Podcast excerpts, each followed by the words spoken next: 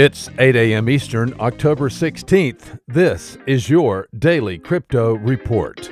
Bitcoin down 3% at $8,778. Ethereum down 4% at $177. XRP is down 2% at 29 cents. These are your leaders by market cap.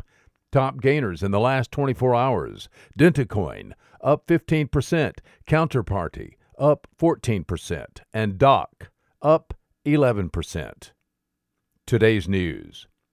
If you care to comment, the Securities and Exchange Commission is again soliciting comments on a proposed exchange traded fund based around Bitcoin and Treasury bonds.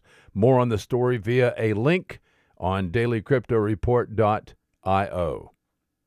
Bermuda is getting jiggy with it and is now accepting the US dollar pegged cryptocurrency stablecoin USDC in payment for taxes and government services.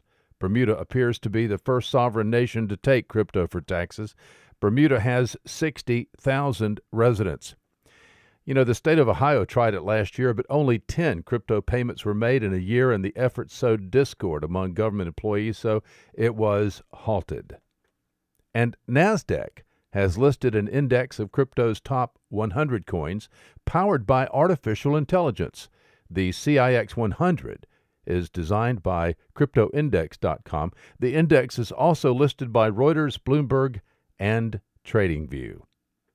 Well, those are your leading headlines today. Visit us at dailycryptoreport.io for sources and for links. Find us on social media, add us to your Alexa flash briefing and listen to us everywhere you podcast under Daily Crypto Report.